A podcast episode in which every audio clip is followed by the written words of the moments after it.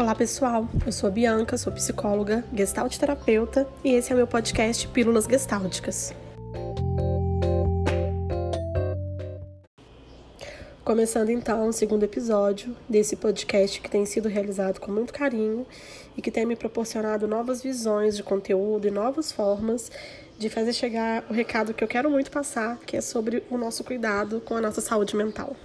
E aí, pegando o gancho, né, do último episódio que a gente falou sobre as metas de Réveillon, os planos que a gente faz, hoje eu quero falar sobre os nossos desejos, sobre quando a gente se propõe de fato a fazer aquilo que a gente deseja, a realizar nossas metas, nossos planos, e quando a gente consegue mesmo tirar algo do campo do imaginário e trazer para o campo da ação. Desde muito jovens a gente convive com os desejos, né, as coisas que a gente planeja, que a gente deseja realizar, e muitas das vezes nem tudo aquilo que a gente realmente idealiza a gente coloca no campo da ação e realiza. Alguns desejos, eles se movimentam, eles mudam de lugar na nossa lista de prioridade. Alguns que são bem específicos e precisam de muito empenho, outros às vezes nem dependem de nós. E tem aqueles pequenos desejos diários que eu percebo que são os que a gente mais deixa para lá.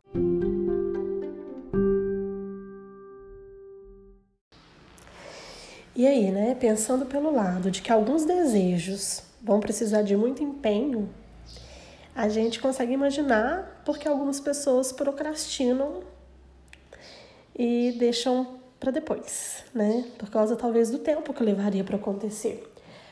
Mas eu tenho percebido na minha prática clínica e inclusive no meu processo terapêutico que muitas das vezes a gente desiste de um desejo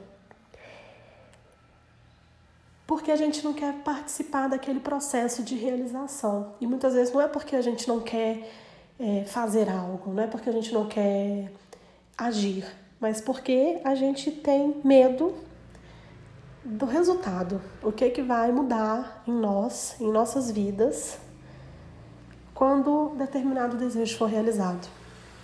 E aí, desde que eu comecei a refletir sobre essa questão, né, dos meus desejos e fui também levando em consideração alguns relatos que eu recebia na clínica, eu comecei a pensar sobre como a gente se esquiva, de certa forma, daquilo que é necessário para a nossa evolução ou para que a gente consiga se organizar melhor, por causa do receio realmente do que, que vem depois daquilo.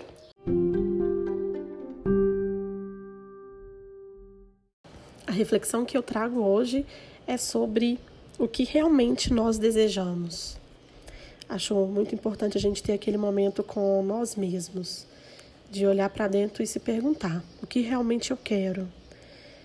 O que esse querer meu, o que esse desejo meu movimenta em mim? Aonde eu quero chegar a partir disso?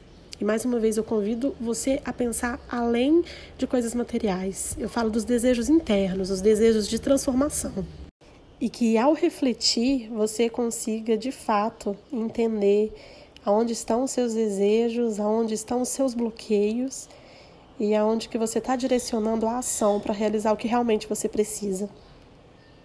Claro, né, que se ali no meio do caminho você perceber que precisa de ajuda, não hesite em procurar um profissional da psicologia. Eu espero muito que essa reflexão te ajude. Eu espero muito que tenha feito muito sentido o que conversamos até aqui. E agradeço sua companhia. Até o próximo episódio. Beijo!